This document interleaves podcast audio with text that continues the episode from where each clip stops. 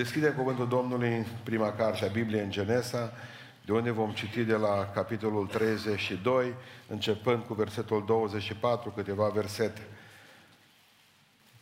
Genesa, capitolul 32, începând cu versetul 24. Iacov însă a rămas singur. Atunci un om s-a luptat cu el până la reversatul zorilor. Văzând că nu-l poate birui, omul acesta l-a lovit la încheietura coapsei, așa că i s-a scrântit încheietura coapsei lui Iacov și când se lupta cu el. Omul acela a zis, lasă-mă să plec, că se revarsă zorile. Dar Iacov a răspuns, nu te voi lăsa să pleci până nu mă vei binecuvânta.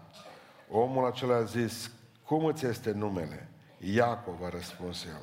Apoi a zis, numele tău nu va mai fi Iacov, ci te vei chema Israel, cel ce luptă cu Dumnezeu. Căci ai luptat cu Dumnezeu și cu oamenii și ai fost biruitor. Iacov l-a întrebat, spune-mi, te rog, numele tău. El a răspuns, pentru ce îmi cer numele? Și l-a binecuvântat acolo. Iacov a pus locul acela numele Peniel, fața lui Dumnezeu, căci a zis el, am văzut pe Domn Dumnezeu față în față și totuși am scăpat cu viață. Răsărea soarele când a trecut pe lângă Peniel, însă Iacov șchiopăta din copsă. Amin. Reocupăm locurile. Recunosc că în ultimul an am avut două sau trei predici cu îngeri. M-a fascinat uh, domeniul acesta pentru că ei sunt partea unei realități pe care noi nu o vedem. Asta nu înseamnă că nu există.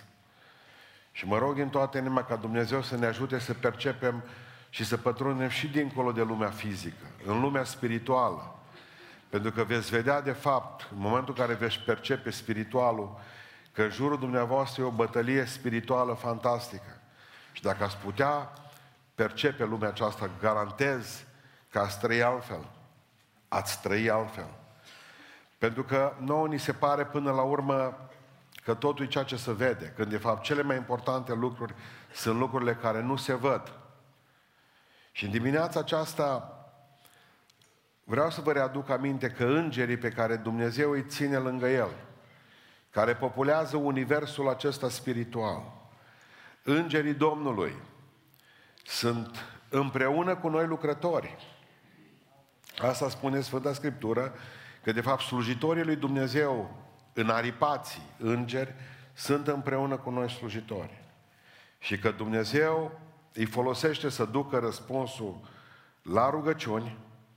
În momentul în care noi ne rugăm, există îngeri specializați care fac transportul rugăciunilor noastre la scaunul de domnia lui Dumnezeu. Asta spune Biblia pe parcurs, gândiți-vă că au de străbătut de aici, din lumea noastră văzută, să treacă prin văzduh și să ajungă sus, la al treilea cer, acolo unde trebuie să ducă uh, răspunsurile la rugăciuni. V-am spus data trecută când am vorbit despre îngeri, că în momentul în care ei penetrează în văzduh, acolo în văzduh, este și sediul îngerilor răi, care încearcă să-i oprească în văzduh, să nu ajungă în a treilea cer acolo unde îngerii răi, demonii nu au acces. De aceea rugați-vă ca rugăciunile voastre să poată să fie duse de grabă acolo sus. Și știți, de multe ori întârzierile, răspunsul la rugăciune este datorită acelei lupte spirituale. Biserica trebuie să se roage mai mult și să fie mai puternică în domeniul acesta, pentru că Dumnezeu ne-a dat toate facilitățile naturale. Acum e vremea ca să, să găsim acele daruri spirituale ale lui Dumnezeu, să putem să fim puternici. Ei duc răspunsurile la rugăciuni, coboară uh, uh, de, de sus de la Dumnezeu și ne răspund apoi rugăciunilor noastre. De asemenea, spune Biblia că sunt cu noi în momentul morții. Așa cum spune cuvântul lui Dumnezeu că atunci când a murit Lazar, omul acela sărac și amărât, îngerii lui Dumnezeu au fost trimiși de Domnul cu solia, duce sufletul lui Lazar la mine. Și mă rog ca atunci când vei închide ochii pe pământul acesta, dacă nu vei fi schimbat la răpire într-o clipă, dacă vei pleca înaintea răpirii, mă rog ca după tine să vină cea mai frumoasă delegație cristică, Îngerii lui Dumnezeu. Și să-ți ducă sufletul acolo unde nu meriți, că nu merităm niciunul. Acolo unde am primit har, la scaunul lui Dumnezeu. Slăvit să-i fie numele. Apoi știm că îngerii ne încurajează în momentele de pericol ale vieții noastre. Spune cuvântul lui Dumnezeu că atunci când Pavel a fost în drum spre Roma, în corabie și corabia a fost amenințată de vânturi puternice, de valuri de furtuni și că toți oamenii își pierduseră nădejdea de salvare. Spune cuvântul Lui Dumnezeu că au început să arunce uneltele corăbiei. Mai mult decât atât, soldații din gardă au hotărât să omoare prizonierii, că au zis, mă, scapă vreunul cu viață și avem probleme după aceea. Marinare au hotărât să fugă de bănavă. Spune cuvântul Dumnezeu că s-a coborât un înger în mijlocul corăbiei și a spus lui Pavel, nu vă fie frică. Spune oamenilor acestea că zice, îngerul, eu n-am venit să am ședințe cu oamenii necredincioși. Eu am venit să spun ție, care tu ești copil de Dumnezeu. Duce spune acestor oameni că nu se va întâmpla nimic rău cu ei. Să se încreadă că Dumnezeul, care are putere, poate potoli furtuna. Asta a spus, au spus îngerii. Nu vă fie frică, a zis Pavel, fericit. Un înger al Dumnezeului care eu slujesc, o venit și ne-a spus, nu aveți niciun fel de problemă. Dumnezeu vă va duce la destinație din pricina mea, punct. Eu trebuie să mă duc să ajung în fața cezarului din Roma, eu trebuie să ajung la Roma. Deci câtă vreme sunt corabia asta? Câtă vreme Dumnezeu te mai ține în familia ta, încă nu a prăpădit familia aceea, indiferent câte valuri au bătut în corabia respectivă, că acolo a fost un copil de Dumnezeu și Dumnezeu vrea ca să te binecuvinteze cu corabie cu tot, amin. Apoi spune cuvântul Dumnezeu că îngerii aceștia nu sunt ei oare duhuri slujitoare, spune așa de frumos în Evrei, uh, în capitolul 1. Nu sunt ei oare duhuri slujitoare trimise să îndeplinească o slujbă. Întotdeauna sunt trimis să îndeplinească o slujbă pentru cei ce vor moșteni mântuirea, spune Biblia. Deci ei ne slujesc, duhuri slujitoare, care ne slujesc nouă oamenilor. În această dimineață o să vă vorbesc despre un alt fel de slujire. Sunt acele momente în care Dumnezeu trimite îngerii să ne bată. Aici nu mai găsești îngeri drăguți în textul meu de, de astăzi și în textele care le voi citi în dimineața aceasta nu mai găsim îngeri drăguți care ne mângâie cu aripile lor. Dumnezeu trimite îngeri bătăuși. Îngeri care să bată oamenii. De acolo provine expresia românească că bătaia e ruptă din rai. Direct din rai vine bătaia. Mă zice, te-a bătut Dumnezeu. Nu, Dumnezeu nu face asta, are îngeri specializați. Are caftangii de serviciu. Ce du-te și aranjează-l pe ăla. L-a bătut Dumnezeu? Nu, Dumnezeu nu face. Îngerii bat. O să citiți în Biblie că îngerii sunt aceia care trimit. Pentru că până la urmă, haideți, haideți să ne gândim bine, voi care ați mâncat bătaie, câți ați mâncat bătaie de la părinți? Ridicat, măcar una odată, ridicați. Care ați, mân- care ați mâncat bătaie zilnic? Dulce-i palmă părintelui, să știți. Faptul că încă mai sunteți acei oameni și faptul că vă bătu la timp. Aici e problema bătăiei, ca să bați la timp. Nu e bătaia întotdeauna rea, nu o considerați rea, că au făcut oameni din voi dintr-o grămadă. Că după cum sunteți, după cum suntem, nu ne-am fi îndreptat altfel. De asta ne-a fost frică, asta am primit, asta ne-a reparat, asta ne-a dus mai departe. Și în această dimineață, haideți să vedem când e bătaia ruptă din rai. Să răspundem la o întrebare simplă. Când trimite Dumnezeu îngerii să te bată? Dumnezeu trimite îngerii să te bată atunci când ai probleme cu propria identitate spirituală. În momentul în care ai probleme cu identitatea, să-ți explic, că nu mai știi cine ești, când deși Dumnezeu vrea să fii copilul Lui și tu ai făcut și ai încheiat legământ cu Domnul, în momentul în care tu cam uiți cine ești, atunci Dumnezeu trimite un înger să te pognească. Și aici îl avem exemplu pe acest domn numit Iacov. Spune cuvântul lui Dumnezeu că acum în dimineața aceasta, când s-a bătut pe întuneric cu îngerul lui Dumnezeu, și evrei spun de fapt că a fost îngerul bun. Evrei cred că fiecare om, de acolo avem și uh, întreaga angeologie a lui Toma d'Aquinas, în care se spune că fiecare om are un înger bun și un înger rău. Și a, zice că atât au fost, așa spune evrei, că atât au fost Iacov de rău, că nu l-a mai suportat nici îngerul bun al lui. Și l-a bătut îngerul bun până la urmă. Trimis de Dumnezeu, mă mai pot să suporta pe ăsta? Nu, nu, du-te și bate-l. Ce s-a întâmplat cu Iacov?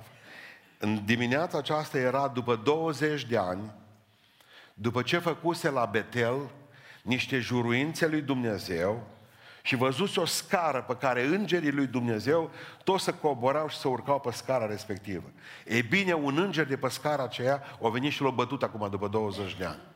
20 de ani din momentul întâlnirii cu Dumnezeu. 20 de ani când se, întâlni, se întâlnise cu Dumnezeu. Ne vizitează îngerii și întotdeauna Dumnezeu trimite îngeri conform uh, vieții noastre. Când o trebuie să trimită călătorul lui Avram un înger, Dumnezeu a trimis îngeri călători. Țineți minte că nu au venit îngerii la Avram și au zis, vrem să mergem până, avem, stăm la tine acasă puțin, că avem treabă până în Sodoma și Gomora. O zis Avram, voi sunteți călători ca și mine, eu recunoscut că aveau aceleași apucături. Stați să vă fac de mâncare, stați să vă omenesc. Aici. Și îngerii au venit sub formă de călători la Avram. Când o trebuie să se arate îngerul la generalul Iosua, la comandantul armatei lui Dumnezeu, îngerul care a venit să-i spuie ce va trebui să facă, a venit sub formă militară, că Iosua era militar și cel mai bine înțelegea ce îi spune un militar. Cine ești tu? L-a întrebat Iosua. Eu sunt căpetenia oștirii Domnului. Nu vezi epoleță, zice îngerul. Ba da, și-a căzut jos. Observați că Dumnezeu trimite îngeri conform vieții noastre. Militar ești, militar trimit. Călător ești, călător trimit. La Iacov o zis Dumnezeu, care e bătăușul cel mai mare din rai? Asta era. La Iacov nu putea trimite nici generali, la Iacov nu putea să trimită nici călători, nici îngeri cu aripioare, dolofani frumoși, bucălați. Nu. No. Zis, uh, Barosane, hai tu. Care bate cel mai tare? El. El să meargă. Știți de ce? Pentru că nu-i tot una tratamentul lui Dumnezeu pentru unul care a cunoscut odată pe Dumnezeu și altul care habar nu a avut. Când te botești și închei legământ cu Domnul, trebuie să te aștepți și la faptul că dacă o iei pe cărări greșite, trimite Domnul pe cineva să te altoiască în viață. Când vine, să știi de unde vine. Nu mai pune vina pe satana, nu mai pune vina pe Dumnezeu, nu pune vina pe biserică, pe popă, nu pune vina pe nimeni, ci îndreaptă privirea interioară spre tine. Dumnezeu nu are obiceiul să bată pe cineva fără motiv. Ascultă-mă. La Betel devenise credincios, dar aici Dumnezeu îl face zdrobit. Nu-i tot una să fii credincios. În urmă cu 20 de ani, Doamne, Tu ești Dumnezeu meu.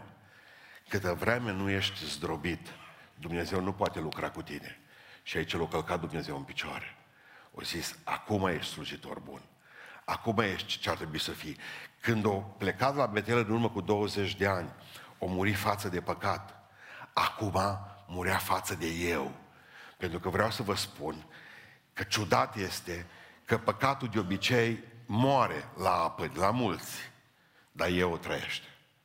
L-ai scos din apă, n-apucă să ajungă în parcare, încă aceea mai are fire. Unul voia să-și bată în sosară după ce l-am botezat nevasta, hai, eu dat acasă că trebuie Mă, nu muri eu. Trebuia ținut mai mult. Nu știu cât trebuie ținut sub apă. A, eu moare greu. Dar de greu să lasă firea pământească. Dragilor, atât era de rău copilul acesta, că și numele lui Iacov înseamnă înșelător om viclean. Gândiți-vă cum zice Iisus Hristos direct în aramaică și spune lui Natanael un lucru fantastic de frumos. Zice, uită un izraelit în care nu există Iacov. Așa, asta, exact așa scrie în Biblie, în traducerea adevărată.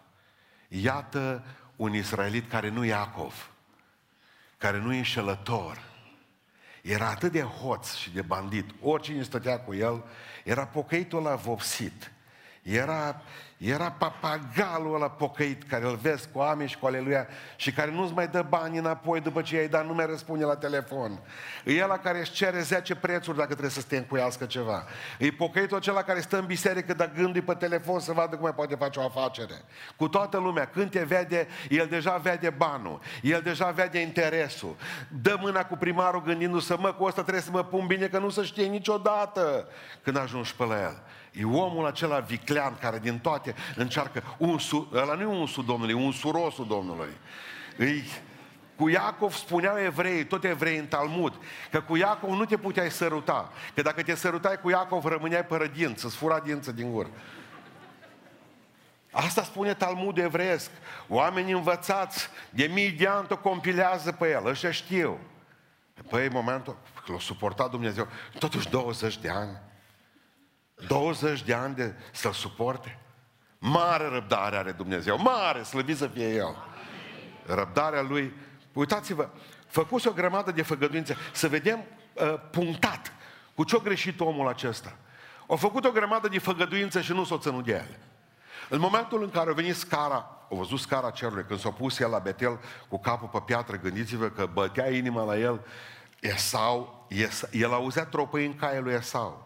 Auzeau cum să deschid încărcătoare la arme. Vedeau cum să, mă, tunurile. Era, să temea, era frică. Și în noaptea aceea, că omul de frică face o grămadă de juruințe de multe ori, Doamne, dacă, dacă, nu-i, dacă, nu-i, dacă nu-i cancer, Doamne, eu slujesc toată viața. Când auzi că trebuie să te duci mâine să-ți citească CTO, faci niște făgăduințe, Doamne. De mă scap de data. De data asta de mă scap. Ați auzit povestea asta? Nu mă dat acum, Doamne. Dacă mă ajut să ies la liman economic, eu nu te mai înșel pe tine cum te-am înșelat de 20 de ani. Eu lună de lună pun partea ta deoparte. Numai să mă ajut acum să ies din datorii, să nu-mi ai banca, casa, mașina și ce mai am. Numai de data asta, Doamne, dacă mă ajuți. Iacov a zis, Doamne, dacă Tu mă vei ajuta, Tu vei fi Dumnezeu meu. Asta a spus la Betel. Și nu s-o ținut de făgăduința asta.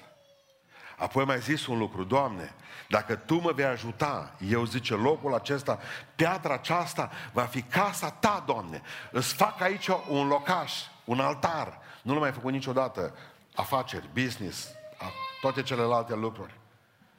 Apoi mai zici ceva, Iacov. Dacă tu îmi vei ajuta și vei fi alături de mine, îți voi da 10% din tot ceea ce îmi dai. Nici o grijă. Nu mai numărat ăsta banii pentru Dumnezeu, numai pentru El. O să mi se cuvine, să deștept, să înțelept, mai ales că o cunoscut, o început să cunoască. Gândiți-vă, o, oamenii ăștia, vicleani ăștia, mă. Dacă el, în urmă cu câteva mii de ani, a început să știe ceva despre genetică, erau, nici astăzi încă nu se dumiresc ăștia cum au reușit oile lui să nască și să fete. Ei, uitându-se la niște nuiale de răchită, oamenii ăștia sunt făcuți pe asta, mă. Sunt făcuți. Căsătorește-te cu unul din ăla. Nu mai ai treabă toată viața ta. Mă să ai grijă că odată îți vinde și verigheta, dacă nu ești atent.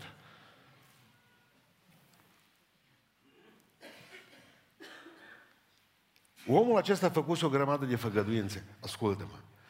Când te-ai pocăit, ai făcut o grămadă de făgăduințe Domnului. Ai zis, Doamne, fac drept și nu te-ai ținut de ele. Și ce urmează? Spun eu, bătaia. În momentul în care faci făgăduințe, că ești obligat să le faci, nu zic că nu faci, că scrie în Biblie, faceți făgăduințe Domnului și împliniți-le. Nu veniți și fentați că ziceți, bă, eu nu fac făgăduință, că să nu mă pot ține ele. Nu, Biblia te obligă să faci făgăduințe, dar să le ții. Acum faci recapitulare, fă niște recapitulări să vezi în dimineața asta cam ce făgăduințe ai făcut tu Domnului și nu te mai ținut de ele. Pentru că urmează cafteala altfel, eu vreau să te scap de bătaie. Al doilea lucru care l-a avut Iacov și pe care Dumnezeu, pe Dumnezeu l-a supărat, a fost faptul că toată viața lui, în ăștia 20 de ani, o trăit cu o mărturie compromisă. El s-a înhăitat cu Laban. Laban, un șmecher la fel de mare ca el. Și știți cum a gândit Iacov de prost. Laban a zis, bă, vine un pocăit la mine angajat. Așa o știu, Laban era din lume, n-avea el treabă, șmecher. Dar acum venea pocăitul la el. M-a zis, ăsta trebuie să fie altfel, că el, când a venit Iacov la el, era cu harfa în mână, de cântări, cu Biblia sub soară, mirosea parfum de aleluia. Când s-a dus la el, îi cita din Biblie, îi trimitea psalmi, îi dădea pe YouTube tot felul de linkuri. Mă, i-a plăcut, la început i-a plăcut la Laban. O zis, un ginere din ăsta, cine n-ar vrea un ginere pocăit cu adevărat, hărnicuț, toate cele curat, da, l aducem acasă, e bun. Numai s-o trezit la ban, bă, zice, ăsta e host mai mare ca mine, mă. Și-a speriat, mă. El la ban tot timpul să frământa, să nu-l fure alții de aici. Și nu mai vedea că nu mai sunt urme. Dar pe unde Pocăitul le-a luat, zice. El păzea turmele de alții din lume, care vorba aceea, mă, de aia fură. Nu, el nu s-a asigurat la bani niciodată din jurul lui ce ar putea să facă. Și pocăitul profita de asta. Bun, am auzit pe cineva că a zis că nu m-au făcut să răspundă la Laban. Pentru că dacă Laban e ticălos, cu ticălosul trebuie să fii ticălos. Nu ține. Nu ține. Nu au avut scuză. Din contră, cu cât e mai ticălos ăla, cu atâta trebuie să fie lumină mai mare. Pentru că n-am făcut nimic dacă lumea ne, ne, ne face să trăim cum trăiesc ei numai pentru faptul că ne-au făcut rău. Fă și tu rău atunci. Te-o luat de gât, el și tu de gât, ca să arăți că nu ești prost. Ești. Abia atunci ești. Vrei să arăți că uh, ești bărbat. Nu arăți așa că ești bărbat. Bărbat arăt ești atunci când ai toate drepturile și le lași deoparte, de dragul lui Dumnezeu. Știți ce a zis Avram cu Lot? Bă, să nu fie ceartă între noi, că suntem frați, mă. Că suntem frați. Avea o mărturie compromisă. Toată lumea știa că e pocăi vopsit. Nu, leasă, nu se mai pocăi nimeni. Tot neamul, nicio slugă. Biserica era goală. Pentru că atât au compromis Iacov, lucrarea lui Dumnezeu, de la, din casa lui Laban, că nu se mai pocăi nimeni. Nu mai a vrut nimeni să se pocăiască. Păi spune cuvântul lui Dumnezeu că nu și-a rezolvat conflictele cu fratele lui. Un alt, un, un alt uh, motiv de bătaie.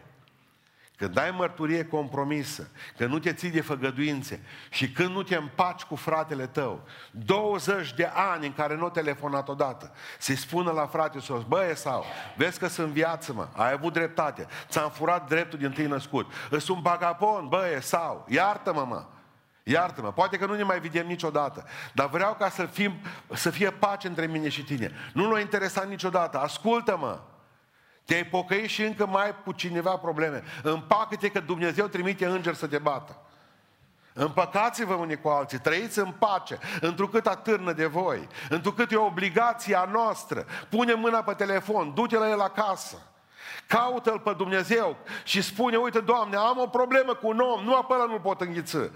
Dumnezeu îți va ajuta să poți să faci pasul acesta. Nu contează că El nu acceptă iertarea. Nu contează că El nu-ți dă bună ziua. Nu contează că nu-ți răspunde în dorinței tale de pace. Tu du-te, că e obligația ta. A Lui nu e obligație, dar a ta îi. Împăcați-vă unii cu alții, că dacă nu, vom avea probleme. Spune cuvântul Dumnezeu că omul acesta nu s-a încrezut în acești 2 ani, 20 de ani, niciodată de plin în Dumnezeu. Niciodată de plin în Dumnezeu, numai în Dumnezeu.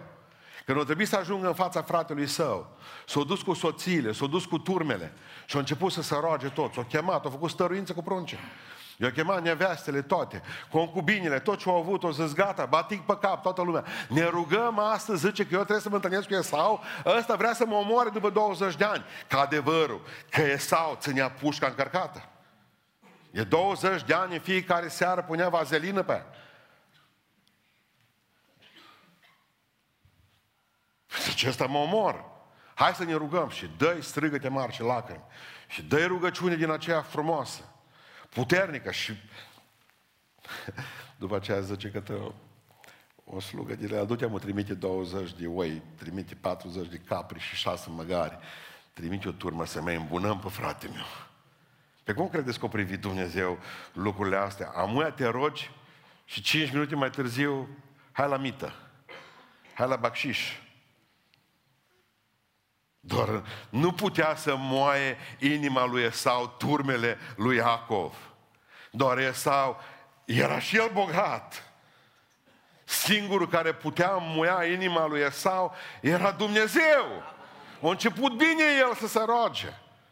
Dar a continuat prost după aceea. Cu omul ăsta chiar că sunt probleme. Pocăitul ăsta vopsit care a zis, eu sunt Esau.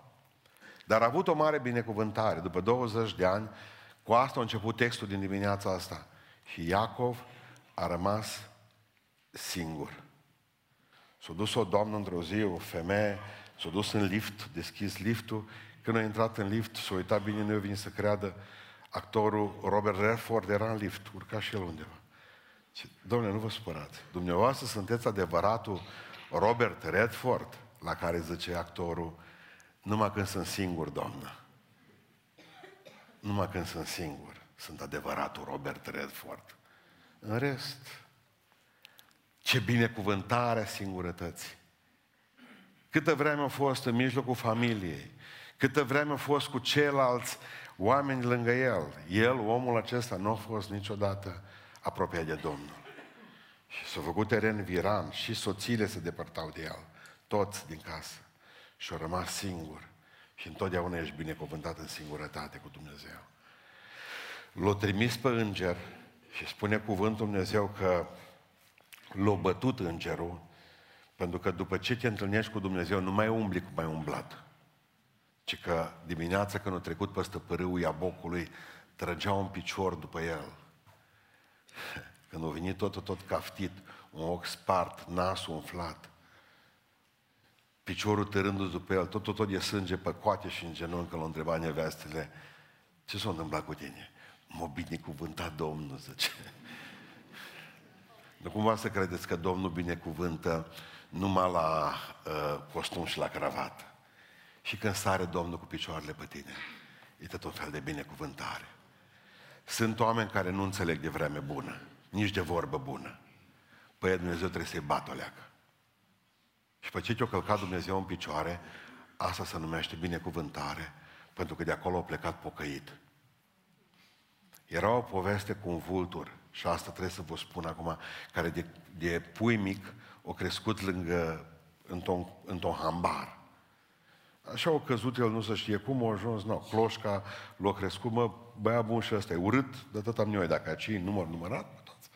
Ăsta și, și a crescut ca o găină.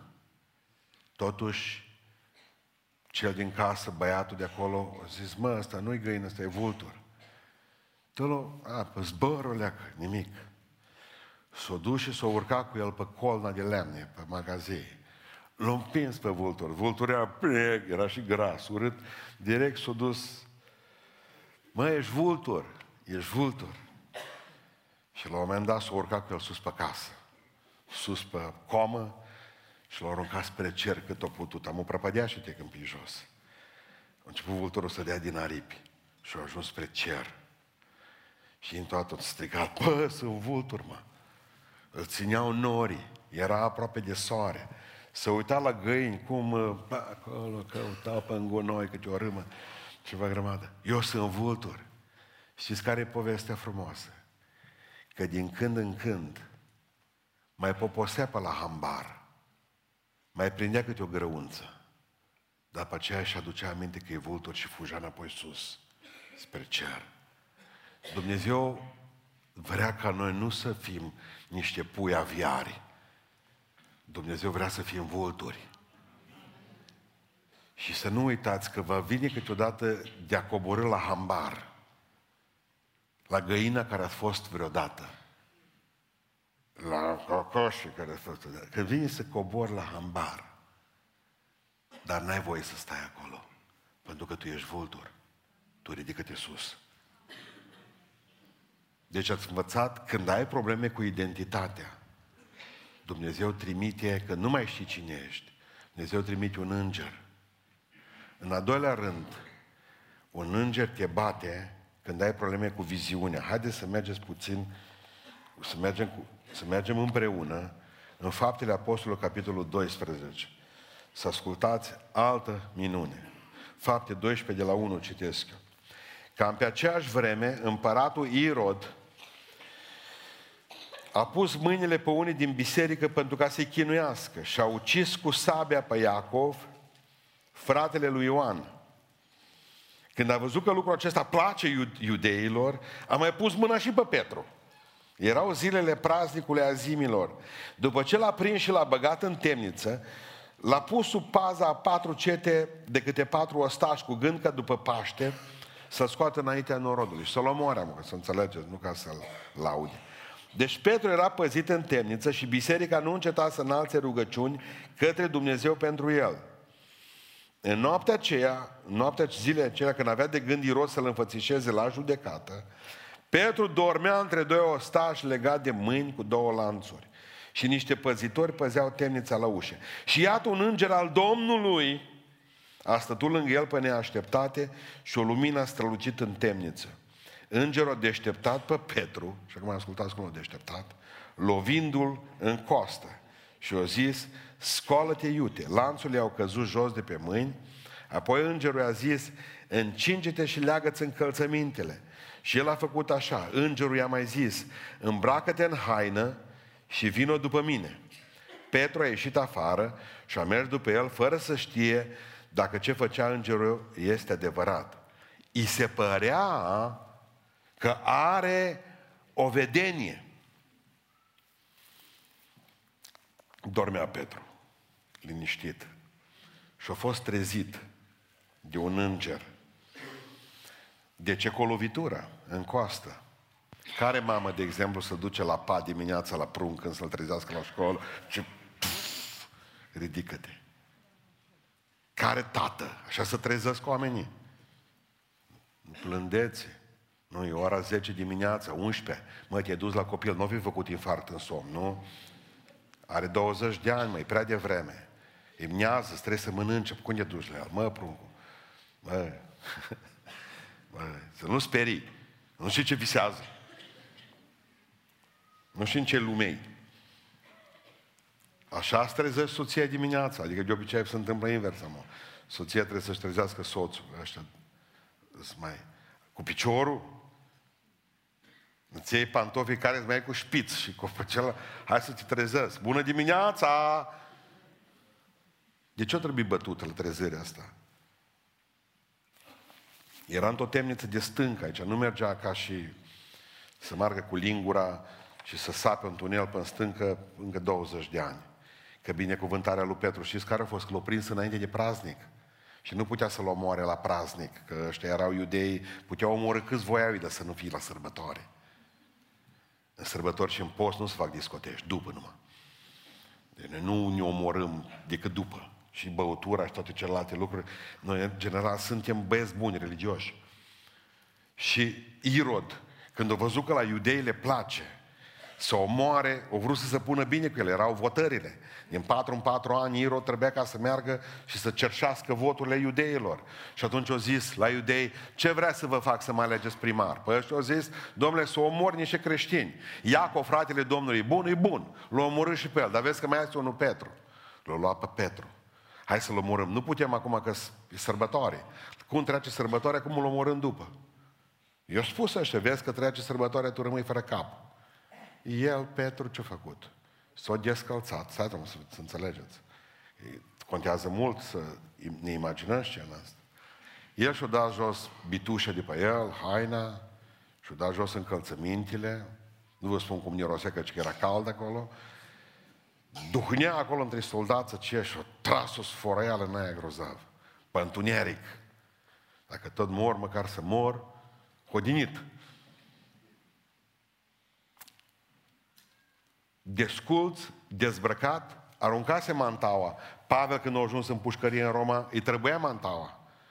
Nu zici că tă Timotei să mi-o aduc. Când vine Timotei, aduce și le iau Marco, duceți mantaua. Mi frig aici. Lui nu mai putea de cald, Petru. Era cald, s-a făcut comod și trebuie să lovească îngerul. De ce? Pentru că avea o problemă cu viziunea spirituală. Și când pierdem viziunea spirituală ca biserică, adică când pierdem scopul nostru ca oameni al lui Dumnezeu. Viziunea se pierde când credem că am făcut destul. Era obosit. Predicase Evanghelia 3000 de oameni s-au pocăit odată. Fusese la poarta frumoasă, vindecase pe o ăla. Să mai pocăise încă câteva mii de oameni la a doua predică. Îngropase pe Anania și pe Safira. Aleseseră diaconi, care au avut un scandal cu văduvele, cu Evodia și Sintichie, neamul lor care s-au sfădit pe supă. Împăcase și asta, ordinase diaconi. Era obosit. Și știi ce-o zis? Și acum ascultă, când te va bate pe tine îngerul. Eu am făcut destul să mai facă și alții. Vă rog să fiți atenți. Eu am făcut destul să mai facă și alții, că-s bătrână, îs bătrân, am slujit destul, numai eu în biserica asta, numai eu să dau, numai eu să fac. Vă rog să fiți atenți. În clipa aceea ești pasibil de o bătaie zdravănă. Zdravănă. Pentru că tu nu o să știi ce e bătrânețea până în momentul în care nu mai slujești lui Dumnezeu. Spunea Adi de dimineață, atât de adevărat. Pentru că un om zice că cuvântul Dumnezeu e sănătate pentru oasele noastre. De ce nu o zis că e sănătate pentru, pentru spirituală? De ce o zis și fizică? Pentru că totul pornește de aici și de aici. Și boala. Pentru că atunci când nu mai ai scop pentru care să trăiești, scop pentru care să lupți, ai îmbătrânit la 25 de ani. Mulți se întâmplă că îmbătrânesc la 25 de ani. Domnule, eu nu mai... Ce Dumnezeu, nu? Nu lasă că te rezolve pe tine. Să, să cunoști ce înseamnă adevărata neputință. Mă doare lecuță umărul. Las că o să te doarme mult. Nu slujești lui Dumnezeu? Ascultă-mă. De ce te-ar mai ține? De ce să mai facem rugăciune aici? Zice Dumnezeu, care, pentru ce să mai slujesc eu? Câtă vreme nu se roagă, câtă vreme nu-i, nu-i cuprins într-un departament, într-un cer de rugăciune, câtă vreme nu ajută lucrarea, eu am făcut destul, să mai facă și alții. Și atunci îngerul a pocnit. Totul trebuie să te duci. Ei, dacă ar fi știut el când mai avea de lucru Dumnezeu cu el în față. Nu știa atunci. O primit numai una zdravă, de aia s-o culeze pe jos. Mai, mai am aer. Știți când se pierde viziunea? Atunci când suntem bazați pe asigurarea divină, dar pierdem esențialul. Să vă explic și asta. Bazat pe o asigurare. Ce i-a spus lui Iisus Hristos la Tiberiada, la mare. Ce i-a spus? Tu vei îmbătrâni. Și nu era destul de bătrân. El a fost sigur că nu-l omoară nimeni. Nu-l omoară. Păi el se poate odihni pentru că i-a spus Hristos și a crezut din toată inima. A avut credință. Dar acum ascultă-mă, de unde era păcatul? O zis, domnule, eu sunt mântuit. Să mai facă și alții. Vă rog să fiți atenți că e diferit. Pentru mulți scopul îi să, le, să audă ce a zis Hristos. Te-am iertat, te-am salvat, te-am mântuit. Nu e suficient. Pentru că dacă îl întreba ce vrei să faci aici încolo, da pe slavă lui Iisus Hristos, să stau în bancă. Să vin la biserică. Când nu sunt bolnav, să mă uit pe tabletă. Și Domnul, numai atâta? Deci eu te-am mântuit pe tine doar ca tu să fii mântuit? Există oameni care scriu mesaje și mulți dintre ei încheie așa, salvat pentru a sluji. Ghiță și mai nu știu cum, mântuit pentru a sluji. Pentru ce te-a mântuit pe tine Dumnezeu? Să fii număr într-o pușcăria vieții? Nu, nici vorbă. Dar vă rog să priviți puțin spiritual versetele acestea. Știți cum se manifestă un om fără viziune? Care trebuie bătut de îngeri? În primul rând de întuneric. Zice Biblia că el, Petru, era pe întuneric acolo. Cu, trebuie să aprindă lumină. Stătea pe întuneric. Știți când ajungem în întuneric? Când nu vă mai pasionează cititul Sfintei Scripturi. Pentru că cuvântul tău, zice, e o candelă, e o lampă, e o lumină pe cărarea mea. În momentul în care nu mai citești Biblia, frate și soră, nu mai ai atracție pentru ea, ești în întuneric și crezi că nu te găsește nimeni. Ascultă-mă, bocan cu îngerul lui. Îngerii văd și noaptea. au infraroșii. Apucă-te de Biblie, amin. Apoi spune cuvântul Dumnezeu că își pierduse râvnă și-o da jos încălțămintea din picioare. Biblia atentă la detalii acestea. De ce trebuie să știm noi că s-a descă, descălțat uh, Petru? Ca să ne spună că nu mai avea râvnă pentru lucrare. Pentru că dumneavoastră știți că uh, râvna în Biblie e încălțăminte. O faci, cum o faci lucrarea? Gata, te lăm, predică ce cântăm, ne rugăm, N-apuci tu să te pui jos până când îți vine să te ridici, cuvinte n-ai. Ne uităm la tine, n-ai râvnă, n-ai pasiune. Apoi zice Sfânta Scriptură că mai avea ceva. Încinge-te! Și ce lipsea? Dăduse jos cureaua, dar în Biblie cureaua e foarte importantă. Înseamnă veghere. Mijlocul să vă fie încins, le-a spus Dumnezeu în Egipt când a reșit, gata de drum nu mai era cuplat la ideea venirii lui Isus Hristos. Dormea pe întuneric, fără Biblie, fără râvnă, fără încălțăminte în picioare, neîncins, brâu căzut jos, spune Biblia. Și acum, cel mai dureros lucru pentru el, știți care a fost? Nu mai avea călăuzire de la Dumnezeu. N-ați remarcat cuvântul, îi se părea, îi se părea, îi se părea că are o vedenie. Nu mai știa. Mă, dacă nu l-ar fi dorut, o fi crezut că un vis a fost. Dacă își-o dat seama că nu poate sufla bine. I s-a părut că are o vedenie atunci. O zis, nu a fost vis, a fost vedenie. Dar de fapt nu a fost nici vis, nici vedenie. A fost un înger fizic l-a lovit. Pe vremuri știai când să te ridici sau când să stai jos. Pe vremuri nu făceai nimic fără călăuzirea lui Dumnezeu. Acum văd că ai început să o faci. Acum mergi pe mintea ta. Acum întreb, întreb Google-ul. Ascultă-mă. Doamne, vorbește-mi. Ajută-mă ca urechea mea să fie întinsă. Antenele mele să fie întinse pe tine. Bă, de la ăla nu primezi nimic, de la ăla nu primezi nimic. Tu nu vei mai primi nimic de la nimeni în curând. Eu nu spun că alții nu spun prostii și poate că te duc într-o altă parte, dar Dumnezeu a zis, discerne ce e bine și ce e rău. Dragilor, știți cum ne-am pierdut noi de mult reperele? Mi-am adus aminte că uh, America, când s-au făcut am, orașele, ei ce-au făcut prima dată? Și-au făcut străzile. De aia toate străzile sunt drepte și se intersectează unele cu altele și au numere. Și simplu, după aceea s-au făcut casele. Prima dată au făcut drumurile. Noi ne-am făcut casele și după aceea am încercat printre casă, pe în coridoarele oamenilor, pe trotuar, să încercăm să facem șoseaua. Bine. Uh, ei au făcut prima dată asta. Și New York, de exemplu, și-a făcut prima stradă. Au zis prima stradă. Pe aceea s-a dus, a făcut a doua stradă, a treia stradă, a patra stradă, asta e a cincea stradă, a șasea stradă, a șaptea stradă. E simplu ca bună ziua. Bun. La sfârșit o zis, mă, orașul e suficient de mare, scriem, ultima stradă s-a numit strada de la margine, strada de graniță. Asta e ultima stradă din New York. Dar știți cum e astăzi? E în mijlocul orașului. Pentru că între timp eu tot o mai făcut, tot o mai făcut, stră, stră, stră, stră, orașul s-a crescut de 10 ori și strada de la margine a rămas în mijloc. În momentul în care tu singur îți pui strada de la graniță, tu deja ești un om cu probleme. Știți cum s-a rugat ea Ebeț? Crește în teritoriul spiritual. Mai mare, mai mare. Nu pune tu borduri. Nu pune tu granițe pe asta.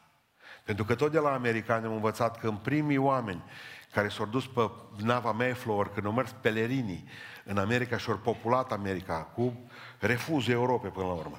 Când s-au dus acolo, primul lucru care l-a făcut, o mulțumim Dumnezeu și au înființat o colonie și un oraș. După aceea le-au trebuit patru ani de zile de ședințe ca să facă un drum. Un drum de 5 km care trebuia să unească un alt drum. Ascultați-mă, să treci un ocean și să te împedici într-un drum. Acolo tragi ședință de comitet să vedem ce va fi. Să nu mai ai încredere că Dumnezeu te poate ajuta, cum a făcut-o odată. Dragilor, dragilor, dacă veți rămâne cu ideea că biserica aceasta trebuie să fie doar atât, suntem cei mai nenorociți oameni de pe fața pământului. Dacă vă mulțumiți cu statul wow acestei biserici, cu, acum, cu scaunul dumneavoastră, dacă vă mulțumiți cu cât sunteți de pocăiți, că mai sus de atâta nu se poate fi. Am avut trei sări de stăruință. Acum sunt o câțiva care zic, mă, mai mult de atâta nu mă pot duce. A, Dumnezeu așa o turnat aseară și alaltă seară. Ești un om terminat, prietene. Dacă tu crezi că ți-ai pus singur capac, pentru ca mine nu-i nimeni. Dumnezeu mi-a dat, mi-a făcut. În momentul ăla te va bate Dumnezeu în chip, așa scrie în Biblie, în chip minunat. Tot m-am tot gândit la versetul ăsta, că zice că eu, Domnul, te voi bate în chip minunat. Adică vei fi probabil din minuni. Din minuni vei fi. Că minunea e ceva ce poate să vad, care poate să o vadă o grămadă. Să vor uita la tine ca la știri, la televizor. Doamne, lărgește de hortarele spirituale. Ca familie, ca om, ca individ, ca biserică, crede că tu poți să faci minuni mai mari. Știi ce se întâmplă? Ne-am, uni, ne-am mulțumit că Domnul lucra, că s-au botezat o mie și ceva de oameni în ultimii cinci ani de zile. Opriți-vă! Dumnezeu are planuri mai mari cu noi. Dumnezeu are planuri mai mari cu casa ta. Nu îmbătrâni acum, nu te pune ca Petru la somn. Nu-ți dă jos încălțăminte din picioare, nu-ți dă brâu. Nu stinge lumina. Dumnezeu încă are planuri cu tine. Nu ești bătrână, nu ești bătrân. Bătrân ești și terminat ești în momentul în care nu mai ai visuri. În momentul în care nu mai ai dorințe să faci ceva, să lucrezi ceva pentru Domnul. Atunci ești terminat, te poți îngropa. Că e groaznic să mai stai cadavru încă 50 de ani. Domnul să ne mărească credința, Domnul să ne dea o viziune proaspătă, pentru ca să știm ca biserică că trebuie să mai facem un pas mai mult, mai mult și mai mult. Că dacă nu pe noi ne bate Dumnezeu, pe noi care dormim, nu pe ceilalți din lume. Că marea problemă este că lumea doarme în întuneric, biserica doarme în lumină. Vorbim de lumina Duhului lui Dumnezeu și noi sfărăim lângă Duh. Adică aici e luptă spirituală și dincolo o povestim, doi metri mai încolo. După ce veniți la biserică să vă uitați, paletul e mai bună aici ca în altă parte. Să vă îndemne alții să vă rugați, să cântați, să lăudați pe Dumnezeu. Ce s-a întâmplat cu noi? V-ați mulțumit? Începe să vă crească burtă spirituală. E mai periculoasă ca asta fizică. Și mai inestetică. Că Dumnezeu când vine în locul acesta vrea să vadă de la noi niște oameni care sunt plini de râvnă, plini de dragoste, plini de putere. Nu niște pechinezi spirituali. Mă vreau să închei cu ceva mai trist, că până am vorbit biserici. V-am spus că Dumnezeu ne va bate când avem probleme cu identitatea, Dumnezeu trimite îngeri să ne bată când avem probleme cu viziunea, că nu mai știm încotro să o apucăm. Și Dumnezeu ne bate și trimite îngeri când avem probleme cu capul. Tot în fapte 12 suntem, vă rog frumos să citiți împreună cu mine de la versetul 20. Irod era foarte mâniat pe cei din Tir și din Sidon. Dar aceștia au venit toți într-un gând la el. Și după ce au câștigat de partea lor pe Blast, care era mai mare peste o daie de dormit a împăratului, au cerut pace, pentru că țara lor se hrănea din țara împăratului. Am ascultat. O nebun. Într-o zi anumită, Irod s-a îmbrăcat cu hainele lui împărățești, a șezut pe scaunul lui împărătesc și le vorbea. Norodul a strigat, adică lingăii, glas de Dumnezeu, nu de om. Îndată l-a lovit un înger al Domnului, pentru că nu dăduse slavă lui Dumnezeu și a murit mâncat de viermi.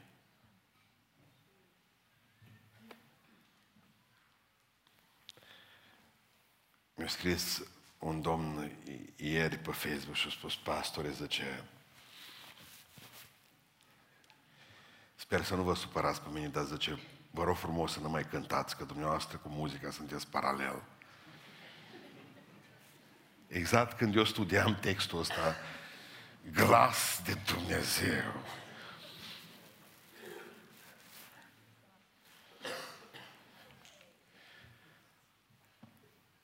I-am zis, Ghermi mă mănâncă dacă când solo, când mă cu biserica. M-am amărât. Nu, ce să zic că m-am amărât.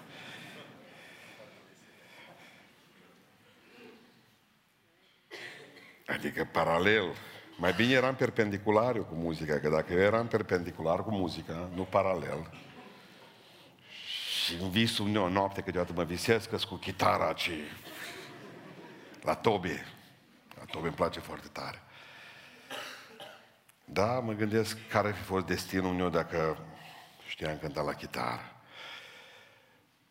De ce l-a omorât îngerul pe Irod?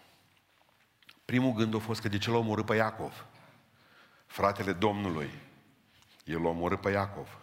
Atunci m-am gândit că o trimis Dumnezeu, nu, duce și prin Hristos, duce și omoară și tu. Dar apoi mi-am dat seama că și Saul îl omorâsă pe Ștefan. Și nu a trimis Domnul Îngerul să-l omoare, ci l-a reciclat. Și a făcut din el Pavel, cel care a pus pe foc Mediterana. Înseamnă că nu e asta. Nu pentru asta. Știți cine ne spune mai bine istoria? Iosif Flavius în Antichități Iudaice zice că Irod a nebunit pentru că și-a făcut rost de o mantie argintie, toată, toată din argint, care să sclipească în soare ca oglinzile. Și toată lumea trebuia să-i spună, Tu ești Dumnezeu. Și atunci aici a fost problema lui. Eu n-am nevoie de Dumnezeu. Iau pe mulți. Eu sunt Dumnezeu vieții mele. Eu, portofelul de aici, cardul de acolo, mașina, sănătatea, tinerețea, școala, diploma. Eu n-am nevoie de Dumnezeu. Eu nu sunt păcătos, eu sunt băiat bun, eu n-am nevoie de Dumnezeu. Eu sunt Dumnezeu vieții mele. Tu ești mai aleacă până te omoară și pe tine un înger. Dumnezeu tot suportă omul și există oameni care parcă simt o bucurie să-L blesteme pe Dumnezeu, că noi românii o facem din toți rărunchii. Noi nu cântăm în biserică cu râvnă, cum blastămalță pe Dumnezeu. Nu. Și tot ne, parcă nu ți greață. Bă, nu mai înjura, bă, să nu mai aud aici. Nu mai vreau să mai stau cu tine. Au început să-ți fie scârbă, nu de oamenii ăștia. Și așa trebuie, că tu ești copil de Dumnezeu și asta trebuie să se enerveze rapid. Dar acum vă pun întrebarea aceasta. Da Dumnezeu, care e direct implicat în bajocoră. Și adică Dumnezeu îi bagă la ăla, îi bagă în, în, în mâncare în gură, îi dă sănătate. Și el blastă-mă pe Dumnezeu, continuu și Dumnezeu iar îi dă apă și dă bani și dă mașină și dă nevastă bună și prunși buni și de altă blastă-mă. Parcă Dumnezeu zice, uite, să mă poți blăstăma mai bine. Ce nu face Dumnezeu cu un asemenea om? Pe vecin, pe unul dintre vecinii mei, de exemplu, i-a dat un cancer puternic, i-a nenorocit ridnichi. Privea în sus și după ce știa că trebuie să moară, mai o săptămână, două de viață. Și îl blăstăma pe Dumnezeu din toată inima. Era să zic din toți rinichii, nu mai avea. Nu, văd că binecuvânt, cu mulți nu ține cu binecuvântarea. Că mă, când îți dă Dumnezeu binecuvântări multe, ar trebui să te sperii. Primul lucru. Păi stai mă că ceva nu e regulă, mă pocăiesc, mă. Că tot ce avem, zice Biblia, primim de la Tine, Doamne. Tot ce avem. Mă, ar trebui să-i sperii, să-i mulțumesc, caz în genunchi. Nebucanețar, ce faci? Mintea mea, zice, nu mâncă iarbă cu mintea ta. Atâta minte ai să fii vegetarian acum astăzi. Păi dacă îți dă Dumnezeu și o binecuvântat, să nu-i să ruzi mâna, să nu te pui în genunchi în fața lui să-i mulțumești. Deci, domnule, eu sunt ortodox, nu și le-am cu rugăciunile, ascultă-mă. Ascultă-mă. Când ai o inimă mulțumitoare, așa cuvinte îți vin. Că nu mai trebuie ca să faci o listă cu ele, pentru care trebuie să mulțumești. Doamne, îți mulțumesc pentru asta, asta, asta, asta. Dar mulți nu înțeleg că Dumnezeu vrea să-i binecuvânte și să se întoarcă la El. Și atunci Dumnezeu, hai să schimb foaia mă cu El, mă. Să schimb foaia cu El. Și atunci Dumnezeu îi ia și mai dă și o boală și îl mai calcă în picioare și îl mai lovea și mai... Ca să bă, poate în suferință, în sărăcie, omul și aduce aminte. Uite că nu putu. Tot îl blastă pe Dumnezeu. Și în suferință, și în neca, și în nimic. Atunci Dumnezeu, nu, hai tu. Trimite îngerul și zice, du-te, execută-l.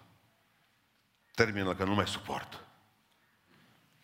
Irod devenise cel mai iubit, cel mai iubit fiu al poporului. Mai țineți minte cei din generația mea? Cine era cel mai iubit fiu al poporului?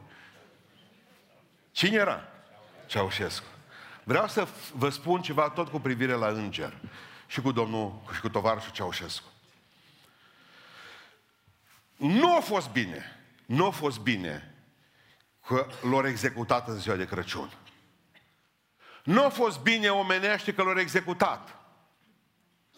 Tot m-am gândit de ce a îngăduit Dumnezeu lucrul ăsta.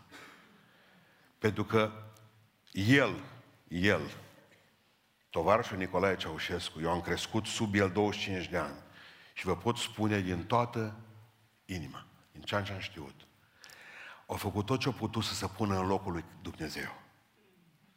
Am dreptate sau nu am dreptate? Irod a fost. Cel mai iubit fiu al poporului. Lui trebuia să acorde toată lumea o sanale, laude, el închidea bisericile, el le demola, că ai zis, mă, că a fost bâlbâi din scornicești, că nu știut, ba au știut. O știut.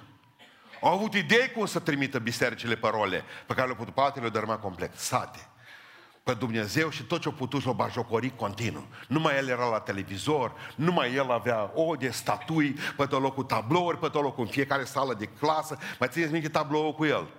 Era așa într-o parte, că noi ziceam, cine șade pe părete și te ascultă cu o ureche? Era el. Pe aceea când au auzit că românii râd, l-au făcut din față. Cel mai iubit fiu al poporului. Mi-a mâncat 25 de ani în viață. Mi-a prăpădit. Ascultați-mă, ce s-a întâmplat cu Ceaușescu a fost că Dumnezeu a vrut să ne dea o lecție. Ascultați-vă, nu vă puneți în locul meu că vă omor. E simplu, eu așa văd tot ce s-a întâmplat. Pentru că el a trecut puțin de la dictator. El a trecut puțin spre Dumnezeire. Și Dumnezeu zice, slava mea nu împar cu nimeni. O zis îngerul lui, duce și omoară pe Irod. Direct. L-a mâncat viermii rapid. Nebunul zice, în inima lui nu este Dumnezeu. Vă pun întrebarea, când l-a lovit pe Iacov, Lovitura îngerului când l-a bătut, ce-a fost? Binecuvântare sau blestemă lui Iacov? Binecuvântare. Când l-a lovit pe Petru îngerul cât a putut de tare. Ce-a fost? Binecuvântare sau blestem? Binecuvântare. Când l-a lovit pe Irod, îngerul, ce-a fost? Binecuvântare sau blestem? Blestem. Aceeași lovitură de înger poate să fie binecuvântare sau blestem. Nu te juca cu Dumnezeu, pocăiește-te. Nu vezi tu că îndelungă răbdarea lui Dumnezeu cu tine. Ar trebui să te îndemne la pocăință, omule. Nebunul zice în inima lui că nu există Dumnezeu. Și ce e dureros că nu învăța nimic, pentru că Irod acesta omorât de înger era nepotul celui care a stat în fața lui Isus Hristos, a Domnului nostru. A lui Irod cel mare. Și Isus nu i-a răspuns nicio întrebare și a spus, ești mort, bătrâne. Pentru că doi ani de zile Ioan Botezătorul a predicat în casa ta și n-ai făcut nimic. L-ai omorât până la urmă. Ești mort. Aștept studiu biblic cu mine? Nu, nu, nu, nu, nu, tu vei muri.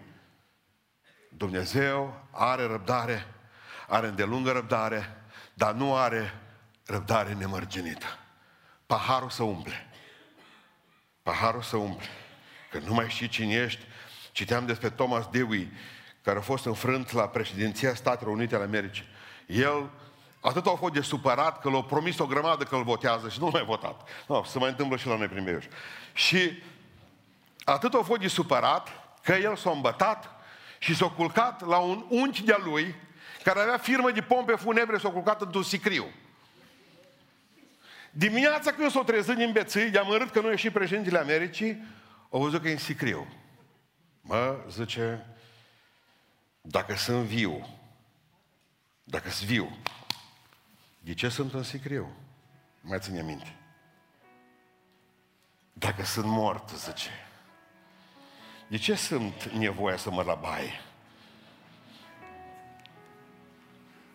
Nu știu nici că e viu, nici că e mort.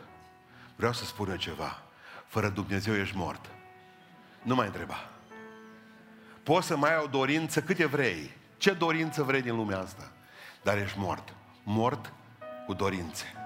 Încă un milion, încă o casă, încă o masă, de ești mort. Faptul că nu a trimis îngerul după tine până acum să te taie cu drujba, Dumnezeu are încă dragoste pentru tine. Pentru tine. Și tu pocăit, vopsit, ce ești? Dacă te-o bătut și te va mai bate Îngerul lui Dumnezeu, este că vrea să te pocăiești cu adevărat. Vrea să te întorci la El. Mulțumim lui Dumnezeu pentru toți îngerii Lui. Mulțumim lui Dumnezeu și pentru îngerii bătăușă Lui. Haideți să ne ridicăm în picioare. Și să-i mulțumim că de atâtea ori nu ne-a lăsat Dumnezeu în voia minții noastre blestemate. Ci Dumnezeu a trimis pe cineva să ne mai apese, să ne mai lovească, să ne mai calce în picioare, ca să ne binecuvinteze bătându-ne. Mulțumim lui Dumnezeu pentru toate încercările prin care am trecut. Mulțumim că înseamnă că îngerii lui au fost acolo la lucru, că Dumnezeu voia să scoată oamenii noi. Îi mulțumim că nu a trimis îngerul lui Irod încă pentru noi.